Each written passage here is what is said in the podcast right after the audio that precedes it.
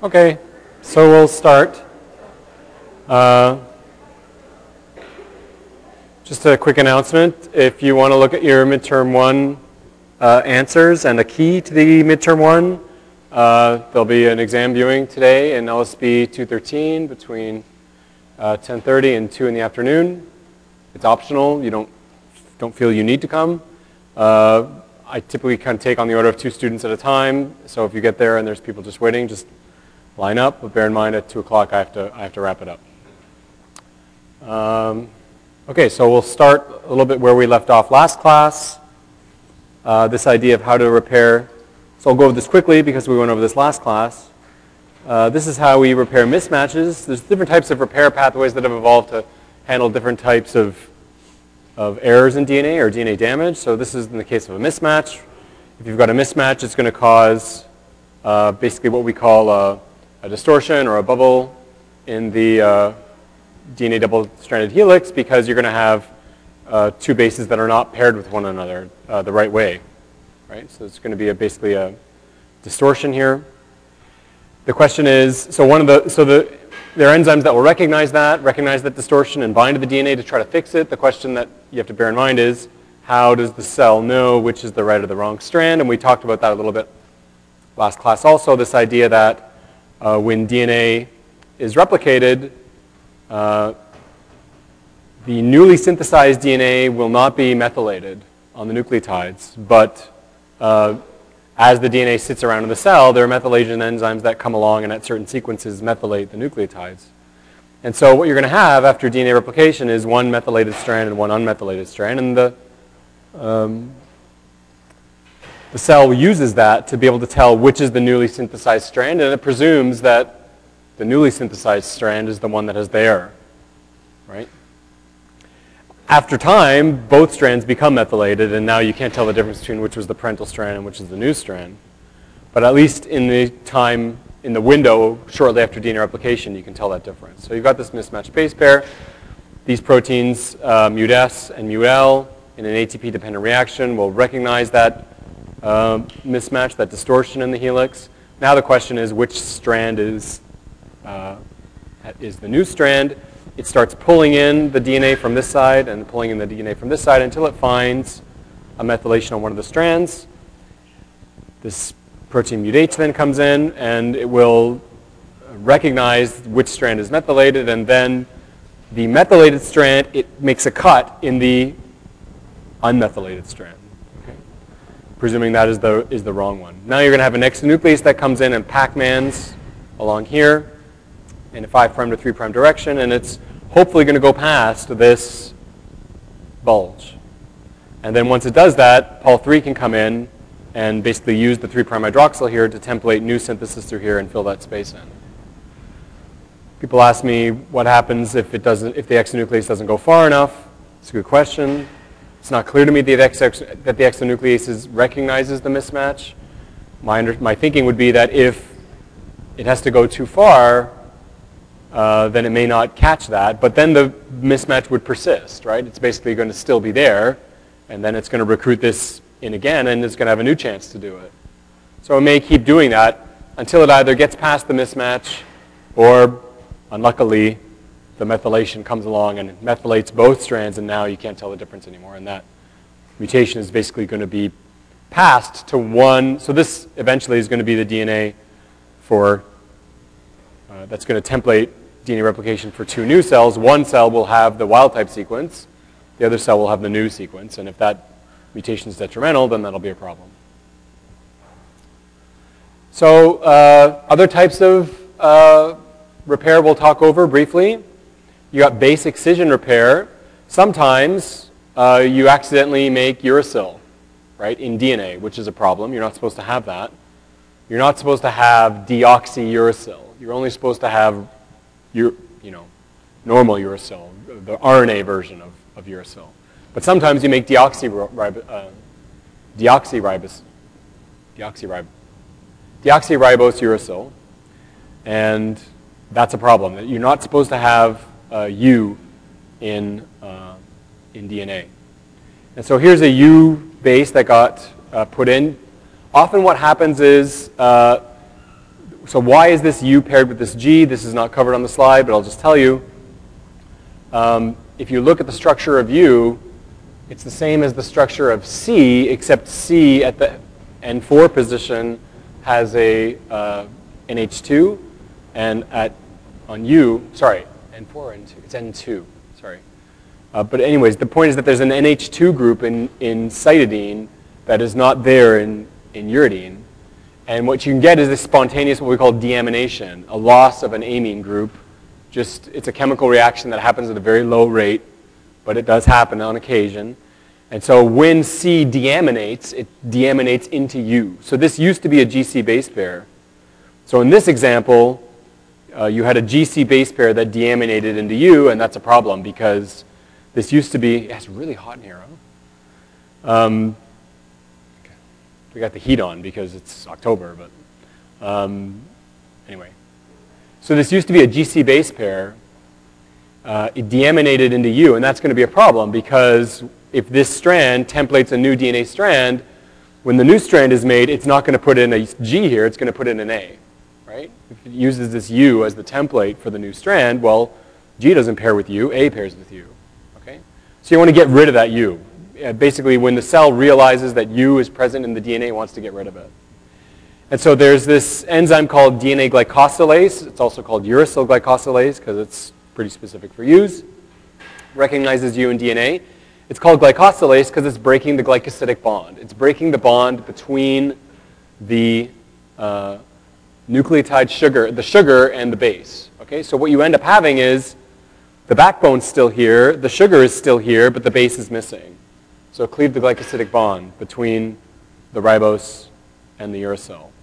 And so you get what's called, an, in this case, an apurinic or apyrimidin, apyrimidinic site, meaning, uh, so A meaning not, right? So someone who is upstanding is moral and someone who's not is amoral. So amoral would refer to the lack of morals, right? So apurinic or apyrimidinic would mean the lack of a purine or pyrimidine here. So we call this, now you don't really know, in this case it lost a pyrimidine, but it, whoop, it's, it's, you don't know whether it's apurinic or apyrimidinic, it's missing both of them, right? So it's just an A, we call this an AP site, okay?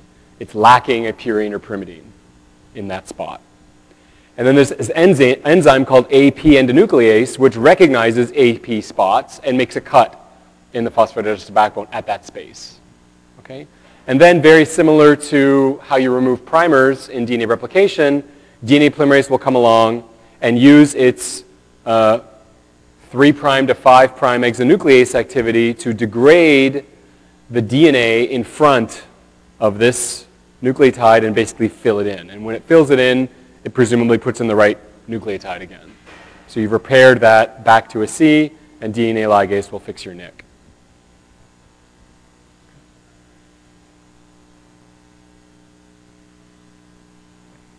Questions on that? Yeah. Pol, in this case, it's Pol 1. So in the last example, there was an exonuclease which degraded this.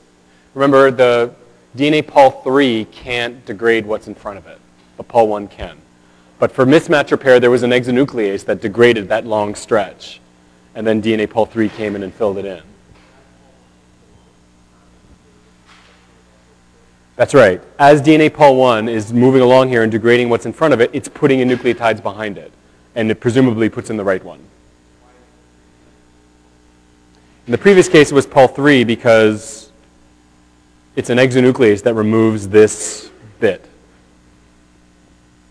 I'm speculating now, presumably these proteins recruit an exonuclease that will degrade. Because remember, in this case, when you're, this could be hundreds of nucleotides away. The nearest methylation site may not be where the error is. That's right, it's not POL1. So an exonuclease comes in, unnamed, as of right now, unnamed exonuclease comes in. A Pacman comes in and degrades all this. And then because there's a big space here, there's not a problem of removing the nucleotides in front of it. Pol 3 can come in and fill that in. Okay, but in this case, um, I mean, the nick is right where the problem was. So Pol 1 can, Pol 1 is not so good at polymerizing DNA over long stretches. It's good for primers, RNA primers, and it's good for little bits. Well, since right here the error is right where the, the nick happens, well, Pol 1's evolved to be able to do that. Okay? But on the previous example, that mismatch may be some space removed from where the nearest methylation is. And so that has evolved to bring in an exonuclease, which degrades a whole swath of nucleotides downstream of the nick, and then Pol 3 just fills it in.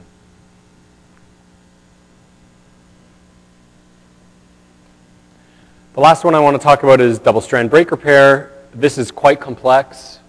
Uh, we're not going to go into it so in so much detail. Um, there's a few things I want to say about it. So um, first of all, double-strand break repair is very, very bad. It's uh, a major cause of cell death and a major cause of mutations. Uh, basically, this happens where both strands get broken. Um, famously, ionizing radiation can do this, so you want to be careful around your exposure to that type of stuff. But um, there are basically two ways to fix a double-strand break. This is the good way. Okay? This is double-strand break repair using homologous recombination. The bad way of doing double-strand break repair is that uh, if it can't, for some reason, do um, homologous recombination, there's another process called non-homologous end joining where the two pieces are just smushed together and ligated, presuming that in the time that there was a double-strand break, there was no exonucleases that came along and nibbled on these ends. If that happens and you smush them back together, well, if that was in a place where there was a protein coding gene, that's almost certainly mutated now. Right? You made a mutation there. But ideally, you take advantage of this uh, system. I'm not going to, I'd like you to understand it to the degree to which I'm going to talk about right now. Basically, what happens is uh, to be able to fix this double strand break, remember you've got uh, one copy of your genomic material from mom and one from dad. Let's say this is the dad pair. Uh, dad's copy of your gene was broken. Well, you've got this wild type piece from mom, right? And so basically what you can do is uh, these single-stranded ends that, so there's an exonuclease that comes in and trims uh, around the break, and you get these single-stranded extensions, which then invade. They do a strand invasion into the wild type uh, copy, or the non-broken copy, and that is used to template DNA polymerase to basically extend off of the end that's been produced here to basically make a new sequence. Uh, so basically, using the wild type gene copy, there is DNA synthesis that occurs across the break. Okay? That's the general idea. And then you're going to have basically uh, res resolution of this uh, the same way you get resolution of all uh, homologous recombination. This is, once you get to this point, this is not so different than what you've come across with respect to just basic homologous recombination between alleles uh, in your genetics class that allows gene alleles to switch in cells on chromosomes between the mom copy and the dad copy.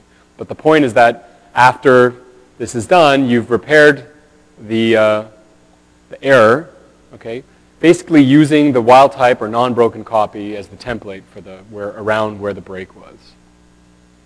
Famously, uh, it turned out that this gene, so it was worked out many years ago that certain families have predisposition to certain diseases like breast cancer, and um, this, is, this was old school genetic mapping. It took decades. Now it's something that we could do very quickly using next generation sequencing, but this was worked out in the 80s, I believe.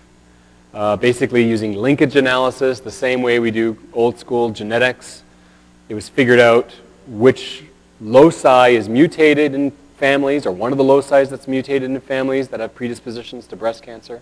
And it turns out that they identified this gene, which they called BRCA1, um, breast cancer associated gene 1, and, and women that have mutations in BRCA1 or BRCA2 There was a subsequent gene that was figured out called BRCA2.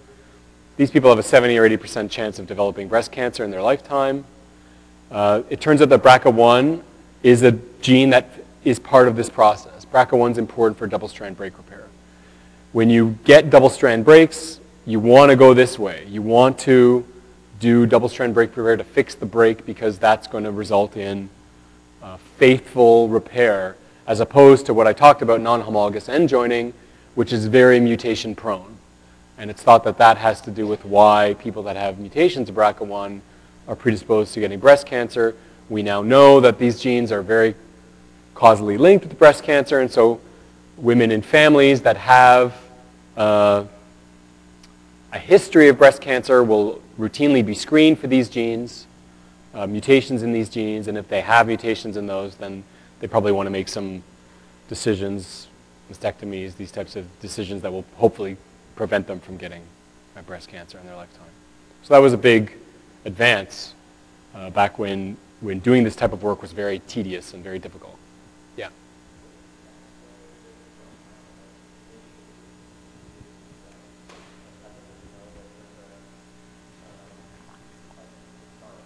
So it's a good question. The question is, how does it know that these are normal ends of genes in normal ends of DNA in, in humans should have should have telomeres.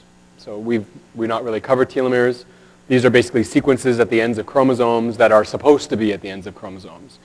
So for two uh, ends that are don't have telomere sequences on them, uh, the cell very quickly realizes that those are likely the two that are supposed to go that are supposed to be put back together. And it will use this double strand. Obviously, these two ends are going to be homologous on either side to the wild type copy, the non-broken copy. So this should happen relatively straightforward. On occasion it doesn't happen very well and then you get this backup pathway, this non-homologous end joining which is problematic, but better than the cell dying, although you could argue that it's not. It might be better to just let the cell die. Because um, it's very mutagenic. Mutation prone. So I want to talk a little bit about kind of some of the techniques we do for, we talked about this already a little bit, I think, in the first section we were talking about proteins, and I just want to review a couple things because we may cover some methods that have to do with this. We're going to cover PCR in the next few classes, some other methods. Just make sure you're familiar with these uh, methods before we get into today's lecture. Just two or three slides. So the principle of DNA gel electrophoresis is very similar to the principle of protein gel electrophoresis. Instead of using acrylamide, though, uh, for DNA that's of substantial size, we use agarose. Uh, it's simpler to work with. It's super cheap. Um, and it's better for sieving. A, a, DNA, a piece of DNA that's 200 or 300 nucleotides long is quite large. And a DNA, piece of DNA that's thousands of nucleotides is enormous, much bigger than your standard protein. Okay? Agarose sieves uh, molecules um, more poorly than acrylamide, which is good if you're sieving very large things. So for large pieces of DNA, we use this agarose. It's great because you can just melt it in the microwave, and then you pour it into a tray, and it solidifies as you let it cool. Um, what you do, you do that in the, so typically where we do vertical gels for proteins, meaning uh, I think if you remember what we talked about last class, or a few classes ago, you've got this gel that runs from top to bottom and the wells are at the top. Uh, agarose gels tend to be horizontal, flat, where the wells are pointing down into the gel. I think you guys have probably done some agarose gels at some point. You load your sample in here, you apply a current. Again, DNA is negatively charged, so it's going to move towards the positive terminal. Okay? And the way we estimate molecular weight of DNA pieces is identical to the way we did it for proteins. We put in what we call a marker or a ladder. This is something you buy from a company. Typically, people used to make it themselves, but that's ridiculous now when Bio-Rad will make it for you for a couple cents a lane. Uh, basically, you've got a sample of known DNA sizes that you run in a one lane on your gel, and that separates from top to bottom. Again, the largest is near the top.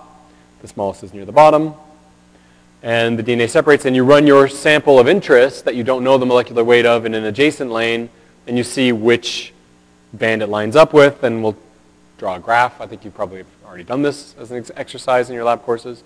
but you can estimate the molecular weight. I'll, I'll talk about that on the next slide. One thing that you want to talk a little bit about is uh, how we see the DNA. Um, there's this chemical called ethidium bromide. Uh, ethidium bromide is a very, um, it's got a section of it that's very nonpolar. It doesn't really like being in water. It's somewhat soluble, but it's happier being in a nonpolar environment. So when you put it with DNA or RNA, it likes to stack between the bases. Right? We talked about how the bases are relatively hydrophobic, and so they like to stack on one another to avoid water. Ethidium bromide likes to stack between those bases because it's also uh, nonpolar. And when it does that, it glows. It fluoresces under UV light. So there's actually ethidium bromide all through this gel, all through this lane. Um, but only where the DNA is is the place where it's glow is the place where it's glowing, right? So you only see signal where the DNA is. Okay? And what you can then do is you run your markers onto this, you run, uh, uh, it's a semi-log function, same as we talked about for proteins. Uh, you run your distance migrated on the x-axis. On a log scale, you run the fragment size on the y-axis. You drop a graph. You get a straight line. And then what you can do is you can measure the distance of your unknown band from the well. Let's say it's here. And then you just go up to your line and you estimate the fragment size although we rarely in the lab care so much about like getting it to the tens of nucleotides. You're just typically when you do an experiment in the lab, you're doing a restriction digest or PCR amplification. You're expecting a band of around, I don't know, 800 nucleotides. You run a gel. It looks like it's about 800 nucleotides. You say, great, you move on. Any questions on that? I think that's probably pretty standard for you guys.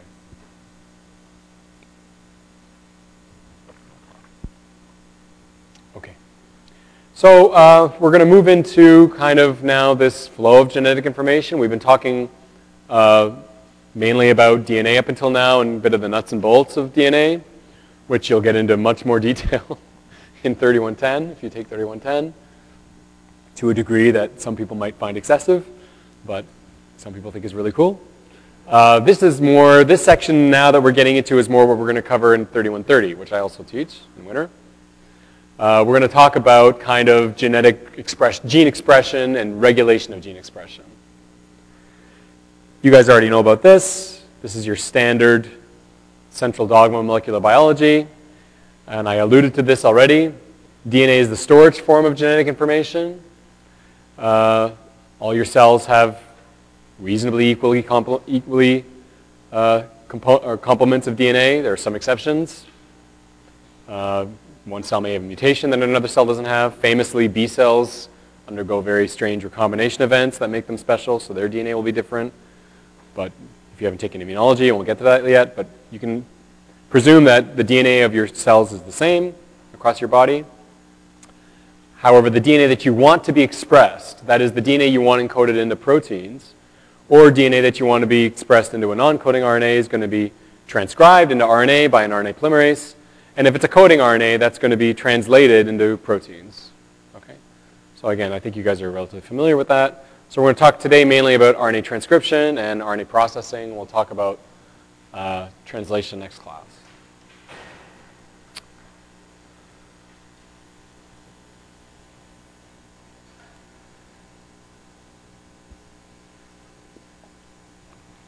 So some principles of uh, RNA transcription. When we make DNA from DNA, we call that replication. You're just making new DNA from old DNA.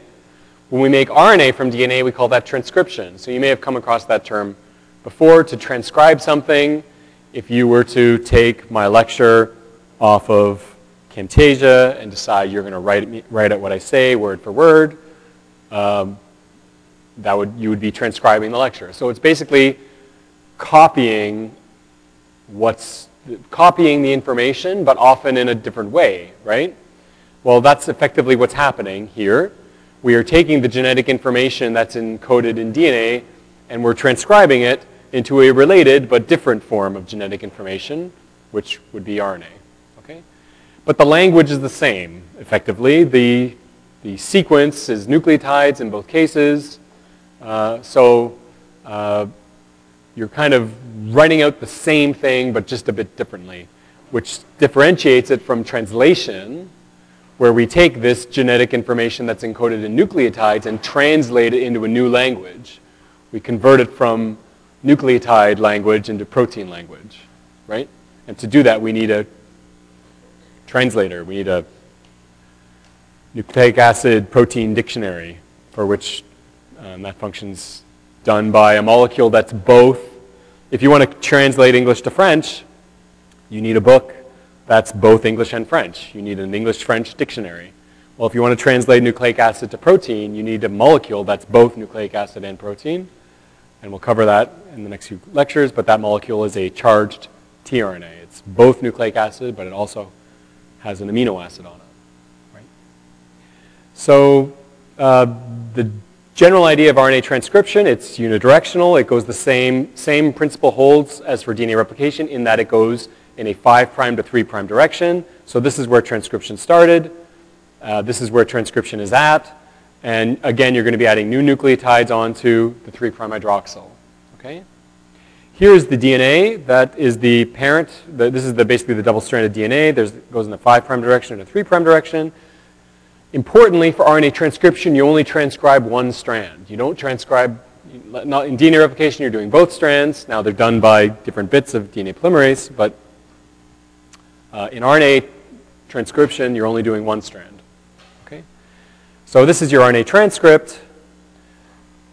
It has the same sequence. Now, first of all, you have to remember that in RNA, all your T's will become U's, right? But other than that, the sequence of the RNA transcript is the same as the sequence of one of the two strands, right? One of the two strands, right, so here's our DNA duplex. This red strand templates the transcription of the RNA the same way one DNA strand templates the replication of another strand during DNA replication. Right? So you can imagine that this is the, so it shows here, this is the DNA template strand. When the polymerase reads G, it's going to put in C. When the polymerase reads C, it's going to put in G. It's going to, and it's going to basically read this strand and put in the corresponding RNA sequence with the caveat that it's converting T's into U's. So when it reads A, it's not going to put in T, it's going to put in U. Right? What that means is that the sequence that's made in the RNA transcript is identical to the other strand, the what, we, what we call the coding strand. The non-template strand, this blue strand up here, right? This blue strand was paired, or it is paired over here. This blue strand is paired with this red strand, right? When it's a nice double-stranded helix. And so the non-template strand has the exact same sequence as the RNA that's being transcribed, with the exception of the A's, the, the T's becoming U's, right? For that reason, we usually call the non-template strand the coding strand. It's a very convenient strand to look at when we're trying to figure out what RNA sequence has been, has been transcribed. Okay? So we call the non-template strand the coding strand. Um, this is the way it will look on a chromosome.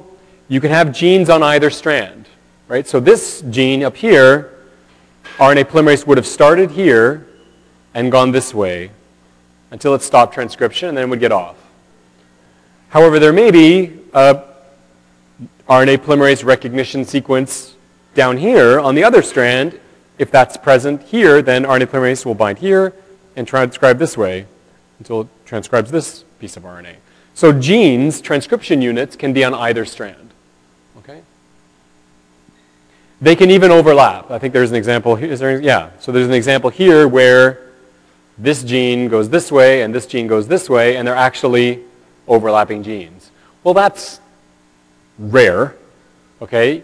Obviously, the, uh, especially if, if, if this gene codes for a protein, right? Obviously, the sequence of one gene is going to dictate the sequence of the other one, right? I mean, if you, if, this, if you know this sequence, you also know this sequence. So the likelihood that you're going to make a functional protein going one way and a functional protein going the other way is low, right? Because the likelihood that the opposite sequence of a coding sequence for something that's evolved to have function the fact that it just so happens that the complementary sequence also codes for something that's useful is, is not very high. So in general, you don't see this. Uh, you see something more like this.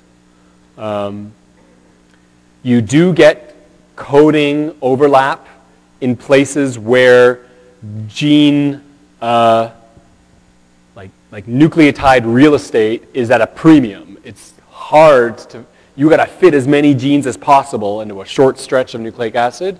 So what you should be thinking about in that sense is a virus. A virus has evolved to be very small, very small genome. Humans, we got all this junk DNA you've heard about, so there's lots of space to stick all your genes wherever you want.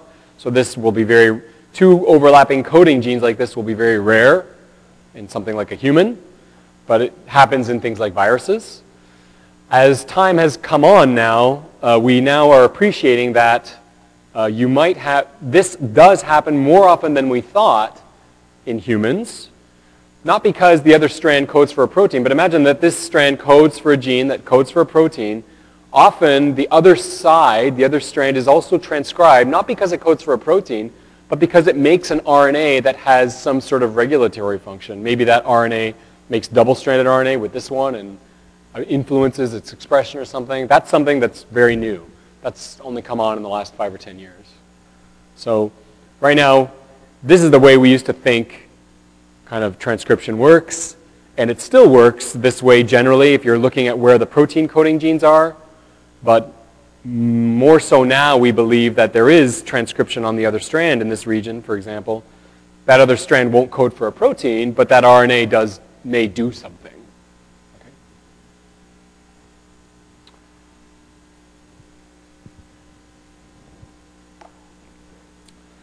So transcription was figured out in prokaryotes and coli.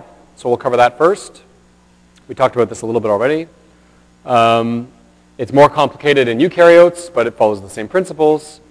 So this is the uh, RNA polymerase holoenzyme in E. coli.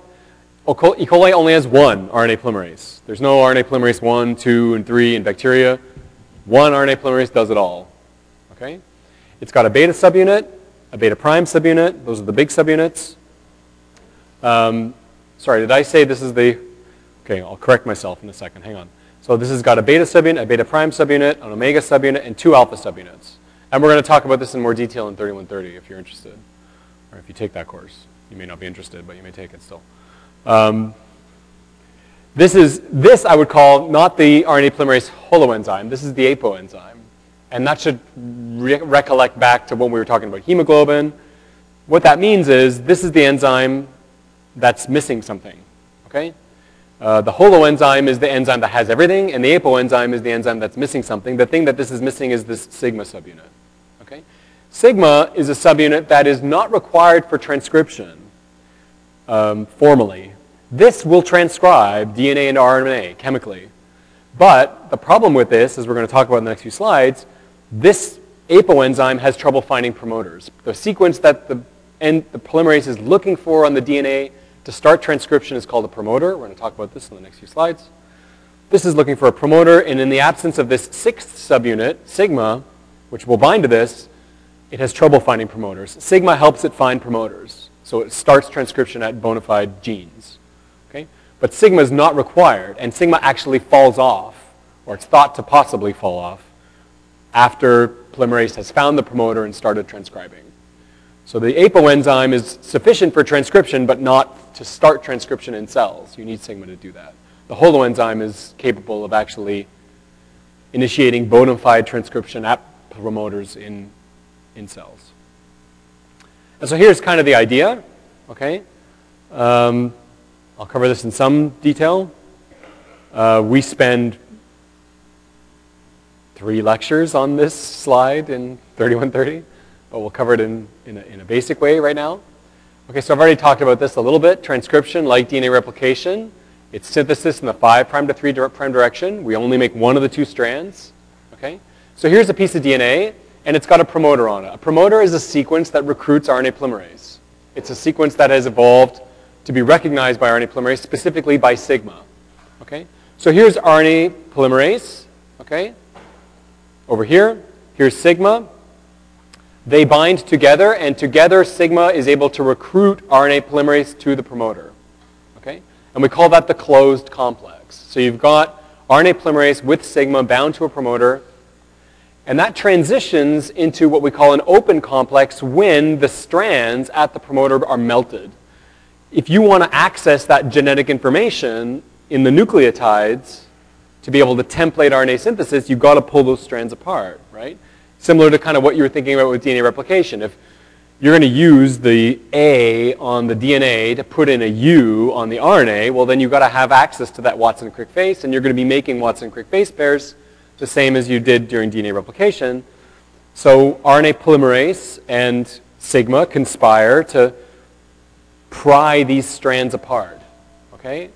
And once that happens, we move from what's called a closed complex to an open complex, okay? Once you've made an open complex, transcription can initiate, and there's this kind of slow, uh, what we call promoter clearance. The polymerase actually has a bit of trouble getting off the promoter. But once it's off the promoter, it chugs along the DNA pretty quickly and, and makes the RNA. Once it has cleared the promoter, sigma can fall off. It's not needed anymore. Right? Sigma was used to help direct the polymerase to the promoter. Once it's cleared the promoter, sigma can fall off. A new protein will bind called NusA. Okay? We're going to talk about what NusA does so much. Uh, until the polymerase gets to what's called the terminator, which we'll talk about in the next few slides. The terminator is the signal for polymerase to stop transcribing, and you've now made your RNA transcript. So the promoter and the terminator tell RNA polymerase where to stop, start and stop, respectively.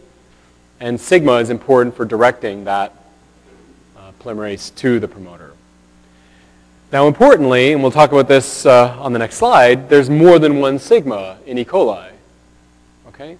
Sigma 70, what we call sigma 70, this is the normal, quote unquote normal sigma. When cells are growing happily without any stresses, they're floating along in your colon, and there's not really anything strange happening. Well, sigma 70 is there to kind of, kind of keep all the general genes on at the regular level. Okay? However, there may be times when E. coli undergoes a stress. For example, you may have influenza or something, and now you have a fever, and your body temperature isn't 37 anymore, it's 39 or even 40. Well, that's also stressful for E. coli. And so what E. coli can do is when it senses that what we would call a heat shock, it will synthesize a new sigma that recognizes different promoters. And those promoters will be upstream of genes that help E. coli deal with heat stress. Right? So uh, this is a table of the known sigma subunits of E. coli. This is the one we talked about, uh, sigma 70, right, sigma 70. It's called sigma 70 because its um, molecular weight is approximately 70 kilodaltons, okay? It's very abundant in the cell. Uh, it makes up on normal normal conditions about 78% of the polymerases have a sigma 70 on them, but you're going to have other sigmas that will come on uh, and do things under certain conditions. So for example, if, you're undergo if you have a fever and you're undergoing a heat shock, it's going to make, E. coli is going to make more of this sigma 32, which is going to uh, displace sigma 70 from uh, the polymerase. You can see the KDs here. Uh, the KD for sigma um, 32 is lower. It's, it's a higher number, which means the affinity is lower. But if the E. coli starts making a lot of it, normally it's kept at very low levels, but if it makes a lot of it, then this is going to, at a certain level, displace some of the sigma 70 on RNA polymerase, and you're going to get transcription of genes that are recognized, whose promoters are recognized by this sigma instead of the promoters that are recognized by this sigma. So you're going to get transcription of heat shock genes. And so this is the way uh, bacteria, one of the ways in which they can adapt their genetic programs to what's happening around them. Okay? And various sigma subunits have various hypothesized functions for dealing with various stresses. I don't want you to memorize these and which sigma they go with, although I did mention the heat shock one. Okay? Yeah.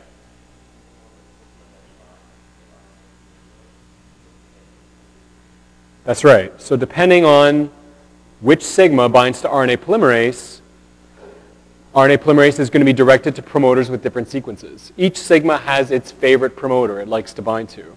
So if sigma 70 is not the one that binds to RNA polymerase, if this sigma 32 does, it's going to direct RNA polymerase to a different promoter. And the promoter recognized by sigma 32, those are all genes that help E. coli deal with heat shock, right? So you can imagine how the program of expression that's going to be directed by the various sigma factors is going to help E. coli deal with various stresses.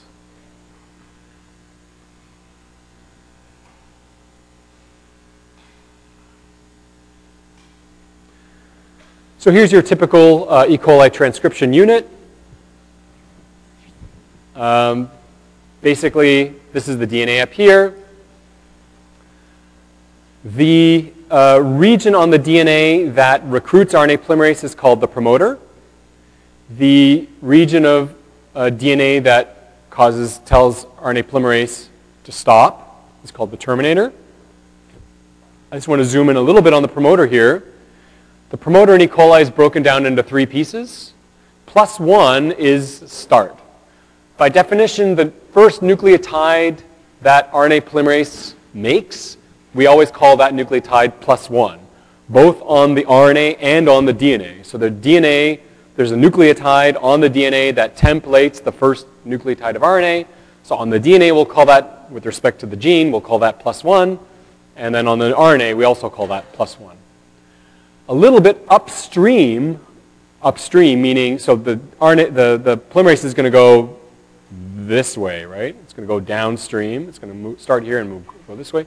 So 5 prime on the uh, coding strand to plus 1, we call that upstream. Uh, again, you want to kind of have that nomenclature handy to you with respect to kind of which ways we're talking about. Remember, there's always a direction to replication and transcription, and typically uh, Further 3' prime is downstream and further 5' prime is upstream because things go in the downstream direction, like a river. Further upstream from plus 1, there's this what we call this minus 10 region and minus 35 region. They're important because they have sequences that are recognized by sigma. Okay, so the sequences that sigma is looking for to direct the start of transcription are around here. And so, for example, sigma 70 is going to recognize sequences here, bind here, recruit RNA polymerase here, and this is where in and around here is where the DNA strands are going to be pulled apart to form the open promoter complex, and that's where uh, RNA transcription is going to begin.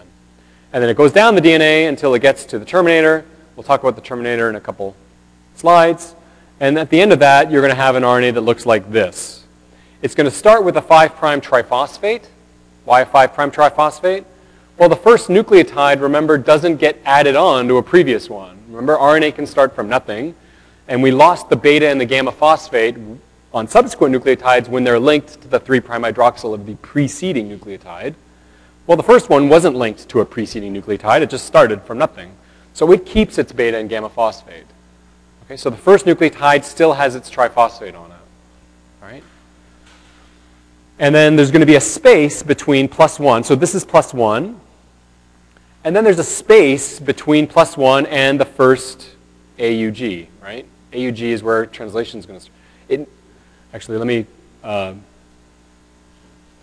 there's going to be a space between plus one and a AUG. The first AUG is not necessarily where translation will start. AUG is where you're going to start the first amino acid for the protein that's going to be made. AUG codes for methionine, which is always the first amino acid. This may or may not be the first AUG after plus one, but certainly there is an AUG near the 5' prime end of the message, where the ribosome is going to start translating. It's going to translate down through here until it gets to what we call a stop codon. And we'll talk about this a little bit next class. It gets to a stop codon, stops translating, and then there's going to be more stuff after the stop codon to the 3' prime end of the message. So basically, don't get confused in thinking that right after plus 1 is where the ribosome starts. It's not. There's a, a region here between plus 1 and the start codon and there's a region here between the stop codon and the end of the message. Okay? We call this region here, and I'll, I'll bring this up again next class, this region here between plus 1 and the AUG, we call that the 5' untranslated region. It's 5' and the ribosome doesn't translate it. So we came up with the very original name, 5' untranslated region, and this is the 3' untranslated region. Okay? In between the start and the stop codon is the translated region, right? So that's what's translated into the protein. questions on that? Yeah. This is just referring to the uh, three phosphates on the 5' end. So this first plus one nucleotide kept all three of its phosphates, alpha, beta, and gamma, because this one wasn't added to a preceding nucleotide, right? It's the only one that keeps its phosphates. All the other ones after this, because they're added to a nucleotide before it, they lose their beta and their gamma, and the alpha one is the one that's put into the phosphodiester backbone.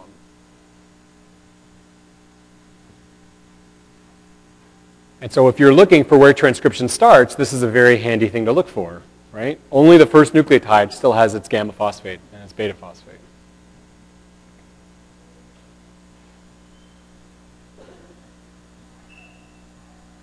So this is the way uh, transcription terminates at a terminator. Uh, some transcription relies on this factor called rho, Greek letter, rho. Some transcription does not rely on rho. So there's basically two types of termination in E. coli, what we call rho-independent termination and rho-dependent termination. So we'll cover rho-independent termination first. This is the one that does not need uh, rho to stop.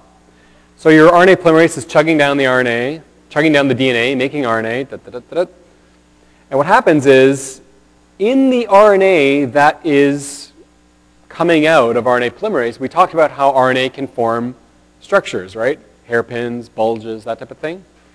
As the RNA comes out, around a terminator, the sequence of the RNA has evolved to want to form a nice hairpin, okay, which is shown here, right? So why does it do that? Well, it evolved to do that. I mean, the, the sequence of the DNA has evolved to, for RNA polymerase to terminate here. To be able to do that, the RNA sequence has evolved to form a hairpin in and around the terminator, okay? So what happens is, when this hairpin forms in the newly made RNA, think of it as, um, you know, if this is the RNA that is coming out of RNA polymerase, and this arm is complementary in sequence to this arm, well then when it comes out of RNA polymerase, they're going to want to hybridize to one another, so they do this, right?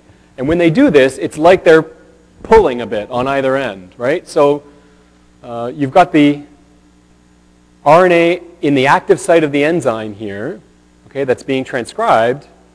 And when the hairpin comes out, it kind of pulls a bit. You see how the amount of RNA DNA hybrid here is less than the amount of RNA DNA hybrid here. It's because when the hairpin formed, it kind of yanked on the RNA on this end, and it pulled it out of the active site. So transcription at that point stalls or pauses. Okay? The other thing that has evolved in a rho independent terminator is when that happens, the sequence between the DNA and the RNA is very AU rich. Okay?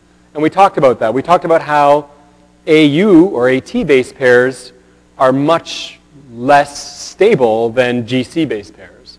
And so what happens is when there's very little RNA DNA hybrid in the active in the enzyme and it's AU rich, well, this just can't hang on anymore. The RNA just falls off.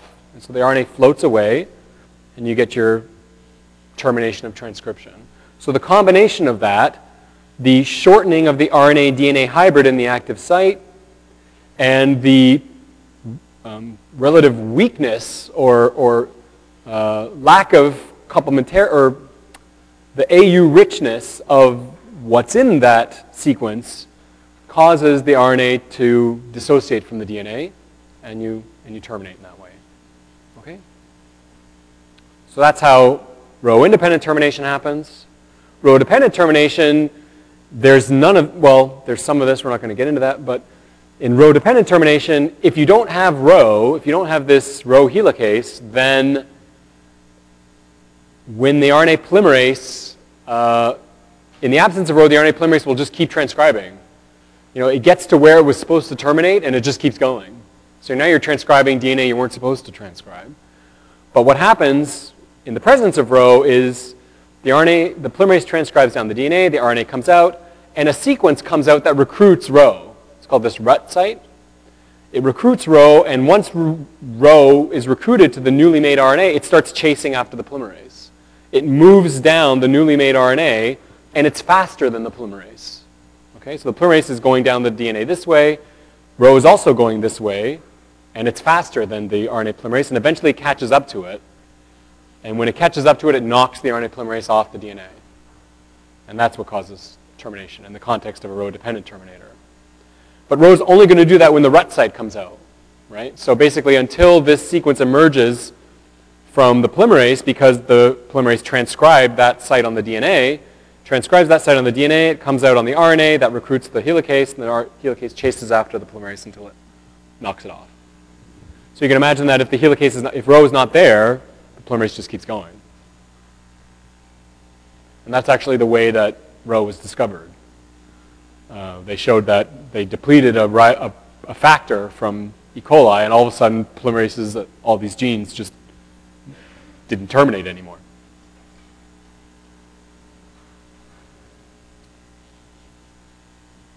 Is that relatively clear? Yeah.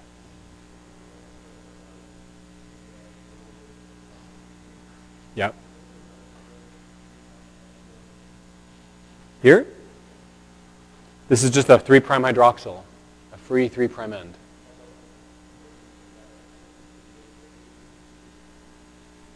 Up here? Over here. Here. Does it what? So this, this here becomes the 3' prime end of the messenger RNA. Yeah. This last nucleotide I put in before it was yanked out of the active site. So this is also U-rich in here. I mean, it says U, U, U, U, but there's also U's here. Okay.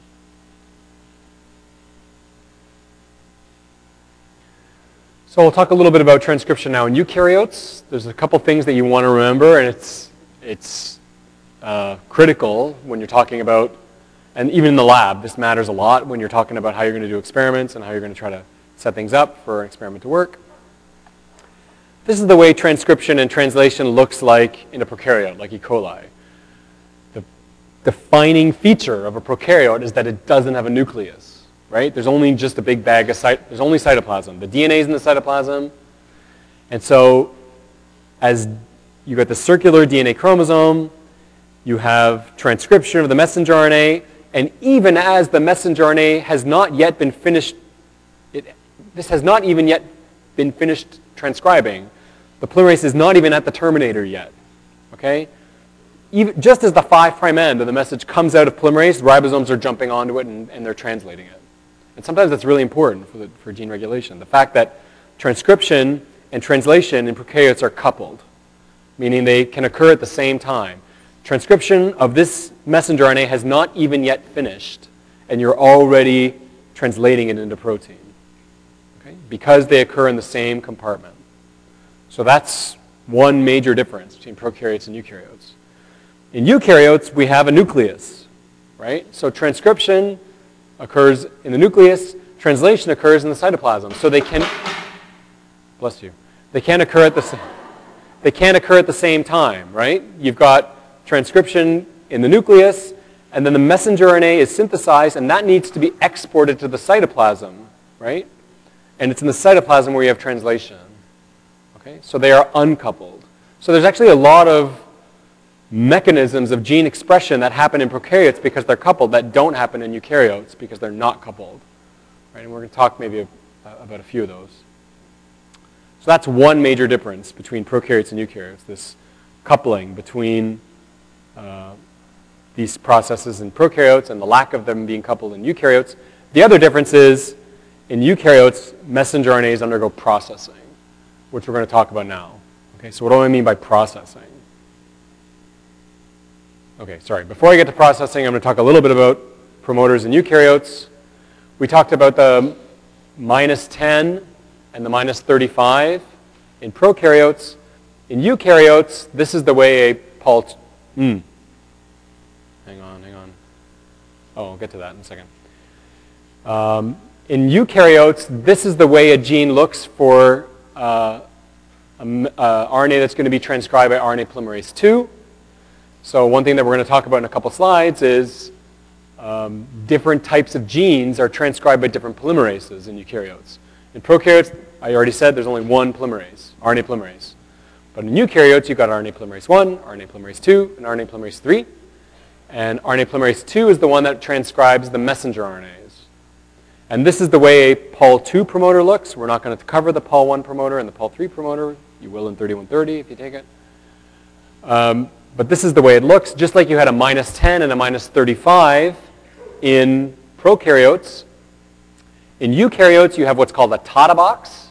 That occurs around nucleotide minus 30. And you have what's called an initiator sequence, around plus 1. And these are the sequences that RNA polymerase 2 is, uh, that RNA, wow, that RNA polymerase 2 is looking for. Okay? It goes pyrimidine, pyrimidine, so pyrimidine is on the DNA, it's T or C, right? The, the abbreviation for pyrimidine is Y, and the abbreviation for purine is R. So it's basically on the DNA, uh, T or C, T or C, A, any nucleotide, A or T, T or C, T or C. Okay? And so this is generally what RNA polymerase 2 is looking for to start transcription. And then there are various regulatory sequences, and that gets very complex, and we're not going to talk about that so much. But there are lots of sequences you can have upstream of this, and in some cases even downstream, but we're not going to get into that. Various sequences that are going to help recruit RNA polymerase 2 to genes under this condition or that condition. So this is your summary of how Pol2 works uh, in eukaryotes. Again, I'd like you to kind of know this at the level that I cover it now. Because if you take 3130, we're going to actually, you're going to think, oh, I'm so glad I don't have to go into this in such great detail. Well, you don't have to go into great detail now. Uh, if you take 3130, you're going to be real sick of this. But it's actually very interesting, I find, and, and cool, but yeah, it's, it's a bit intimidating. So basically, um, one of the things I want you to bear in mind, okay, so again, we've got the DNA here and it's got this Pol2 promoter on it. The first thing that happens is the TATA box is recognized by this protein called TATA binding protein, TBP, here. And this kind of initiates an assembly process, okay?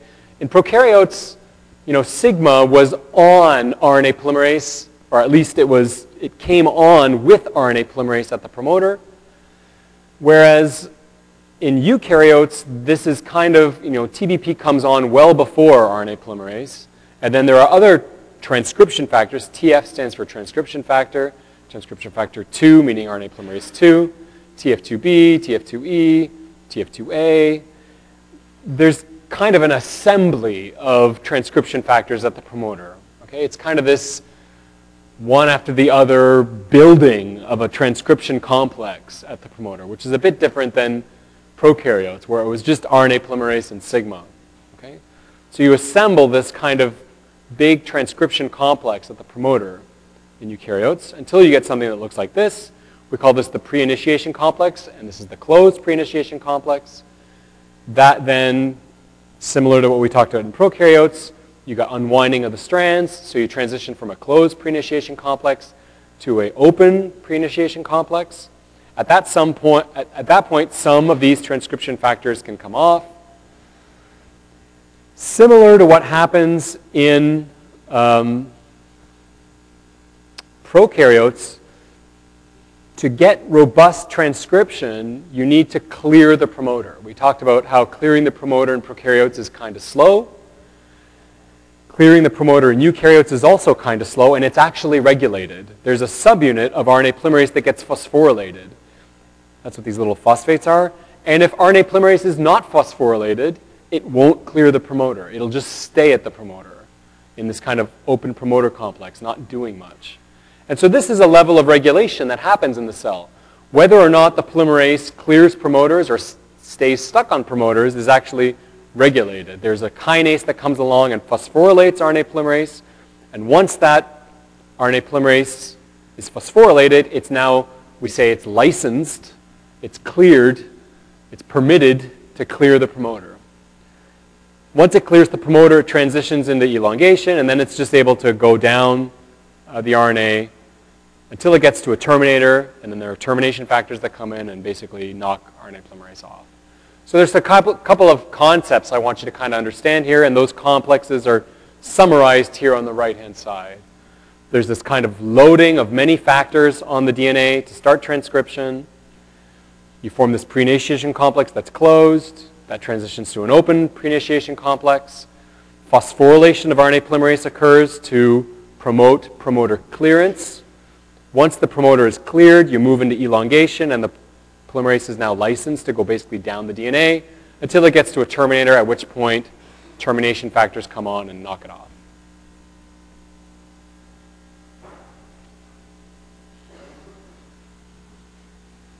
Is that relatively clear?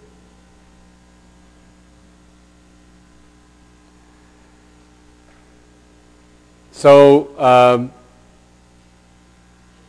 this will uh, lead into a little bit to what I was talking about, those three different types of RNA polymerases, but I also want to talk a little bit about some drugs that are used to study transcription.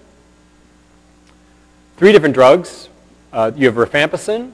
This inhibits initiation of RNA synthesis. Okay? Alpha-amanitin, which we'll talk about down here. Alpha-amanitin is a kind of a famous poison. Um, if you pick your own mushrooms, this is what you want to be careful about. Okay? Mushrooms you buy at No Frills will not have this in it, but mushrooms that uh, you pick in the field may, and it's very toxic. So you want to be careful about that. The way alpha-amanitin works is that it binds to RNA polymerases and inhibits them to varying degrees. And we'll talk about that in here. And then you've got actinomycin D. This is an inhibitor of transcription that inhibits the elongation phase. These, it was first figured out that you, um, eukaryotes have three RNA polymerases by virtue of their, their varying sensitivity to alpha-amanitin. Okay? Um, what they found was that they were doing RNA transcription reactions in vitro, and they would add a certain amount of alpha-amanitin, and they would lose some transcription, but not all of it. All right? They still had more transcription, but not complete loss of transcription. Then they'd add a little bit more alpha-amanitin, and then they would lose a new level of transcription, but again, not all of it. And then there was a residual level of transcription that it didn't matter how much alpha-amanitin they added, they never inhibited it. And so they called the uh, transcriptional activity that was completely insensitive to alpha-amanitin they hypothesized that was done by an RNA polymerase that they called Pol1. And then they had this inhibition of um, alpha of RNA polymerase by high concentrations. That was the medium one. That was Pol3. Uh, sorry, kind of. These are not in the order I said. Sorry about that. So the one that's completely insensitive is Pol1. The one that uh, is strongly inhibited by alpha-amanitin, that's Pol2. So that's the one where you add just a little bit of alpha-amanitin and you lose transcription. And then this middling one, the middle one, you can inhibit it, but you need more alpha-amanitin to it, is Pol3. Okay? So uh, the order of uh, the three polymerases with respect to their alpha-amanitin sensitivity, most sensitive is 2, medium sensitive is 3, and insensitive is, is 1.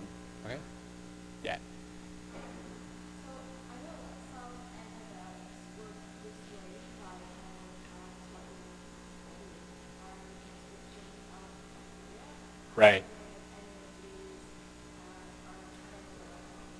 So the question is about activity of these drugs in bacteria versus eukaryotes. It's a good question.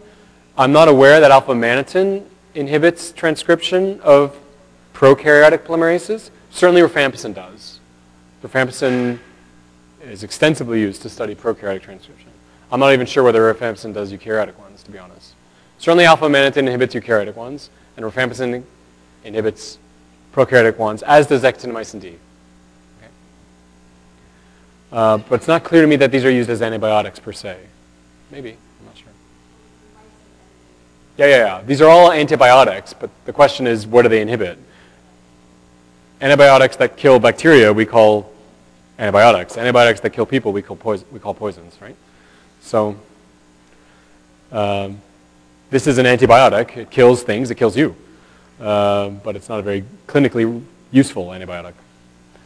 Um, And this is, so these three different polymerases, these three different uh, polymerases that were partially identified by their sensitivity to alpha-amanitin, we call them now 1, 2, and 3, and we know that they transcribe different things. Pol 1 transcribes the ribosomal RNAs, or at least most of the ribosomal RNAs. Pol 2 transcribes the messenger RNAs and the small nuclear RNAs, which we'll talk about. Pol 3 transcribes the tRNAs and one of the ribosomal RNAs, the 5S ribosomal RNA. Okay. So I want to talk a little bit about, uh, in the time I have left, we'll try to cover a bit of RNA processing. Okay? And we're going to focus on RNA processing for Pol 2. There is also RNA processing for Pol 1 and Pol 3. We're not going to cover that. Most people study processing for Pol 2 uh, and not Pol 1 and Pol 3, but you want to bear in mind that there is processing for those other polymerases. And in my lab, we're actually interested in Pol 3 processing, but um, most people are more interested in these ones. Yeah. Uh, the difference between Pol 1 and Pol 3 Well, I mean, they're, they're, physically three different polymerases that recognize, so the difference between, kind of a bit more of the differences between the polymerases. They're physically three different polymerases that all recognize different promoter sequences, okay?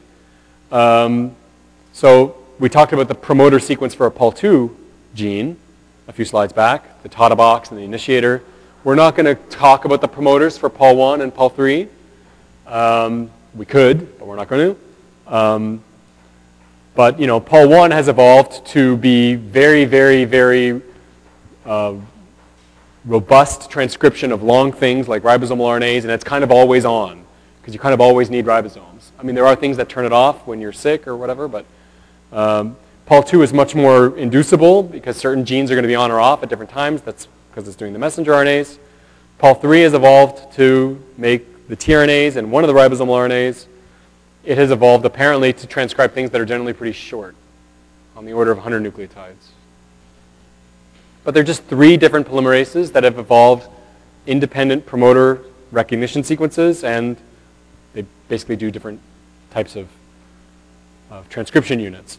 And all of these RNAs that are made are processed. But we're going to focus on the processing of the Pol2 transcripts. Okay? So processing for Pol2 transcripts, there's three different types of processing that we're going to talk about, 5' capping, splicing, and poly A tails. None of these occur in prokaryotes, okay? Or for eukaryotic RNAs that are transcribed by Pol1 or Pol3. Pol1 and Pol3, they are processed, but they don't get these processing events. That's the general rule. I point this out because I study it there are some prokaryotic RNAs and Pol3 transcripts that are spliced. So people always say splicing happens in eukaryotes for Pol2 transcripts. Well, it's not formally true. There are some bacterial RNAs and Pol3 transcripts that are also spliced, but it's a completely different system and we're not going to talk about it so much, so it's like our little secret. So for the purpose of the course, and for every course you would take at a different university, splicing happens for Pol2 transcripts. Um, in, in eukaryotes. A more accurate thing to say would be that spliceosome splicing happens for Pol2 transcripts. Okay? So first, capping. So what's capping? Okay? Remember we talked about how the 5 prime plus 1 nucleotide on a transcript has triphosphate, right? It doesn't have, people are looking antsy, but I still have 10 minutes, right? Um, the first nucleotide in a transcript has its beta and its gamma phosphate on it, right? Because it was not added to a previous nucleotide. In prokaryotes, that's it. That's the way plus one looks, because prokaryotes, there's no capping. But messenger RNAs in eukaryotes, that is, RNAs that are transcribed by Pol II, there's a chemical modification that happens to plus one, which we call capping, okay? So what is the cap made up of? Well, this is plus 1, okay? When it came off of RNA polymerase, it just had a 3' triphosphate. But there are enzymes that recognize that plus 1 from messenger RNAs that are transcribed by Pol2, and they modify it. First of all, they put a G on the end of it, okay? This is not a templated G. What do I mean by that? This G, this guanosine, is not part of a DNA sequence. It was not transcribed. It was added. So here's the DNA. This is RNA polymerase. And you've got this RNA that's coming out. Here's the RNA DNA hybrid. Here's the 3' hydroxyl that you're putting on the next nucleotide. And the, the new RNA comes out and it's got a 3' triphosphate. This is recognized by an enzyme that comes in and puts a G here. Okay, so this G was not on the DNA. Okay, so this is a non-templated G. There's no template for this G. It's linked to the 5' end of the messenger RNA by a very strange linkage. We are used to seeing 5' to 3' linkages. This is a 5' to 5' triphosphate linkage. So it's got, this is the 5' carbon of plus 1. This is the 5' prime carbon of that G. And it's between the 5' prime carbons is three phosphates. So it's weird. Okay? The other atypical thing about this G is that it's methylated at the N7 position. Okay, see this methyl group here? G normally does not have a methyl group here.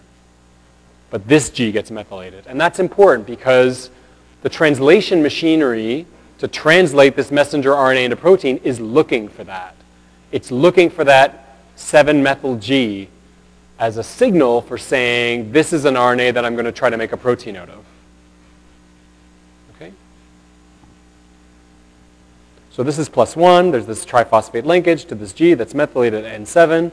The other thing that happens is the 2' hydroxyl at plus 1 and sometimes at plus 2 also gets methylated. All of this together, this strange chemical modification that happens at the 5' end of the messenger RNA, we call the cap. Okay? Instead of saying 7-methyl G through 5' 5' triphosphate linkage with possible methylation of the 2' hydroxyl of plus 1 into plus 2. We call that just the cap. Okay? The cap has some important functions. Number one, I just told you, the ribosome translation machinery is looking for it to start translating. It also protects the 5' end of the messenger RNA from exonucleases. Exonucleases cannot access the 5' end of the messenger RNA to degrade the messenger RNA because of this cap. So if you've got a Pac-Man that's trying to come in from this end and degrade that messenger RNA, they can't. So this messenger RNA is stabilized by the cap.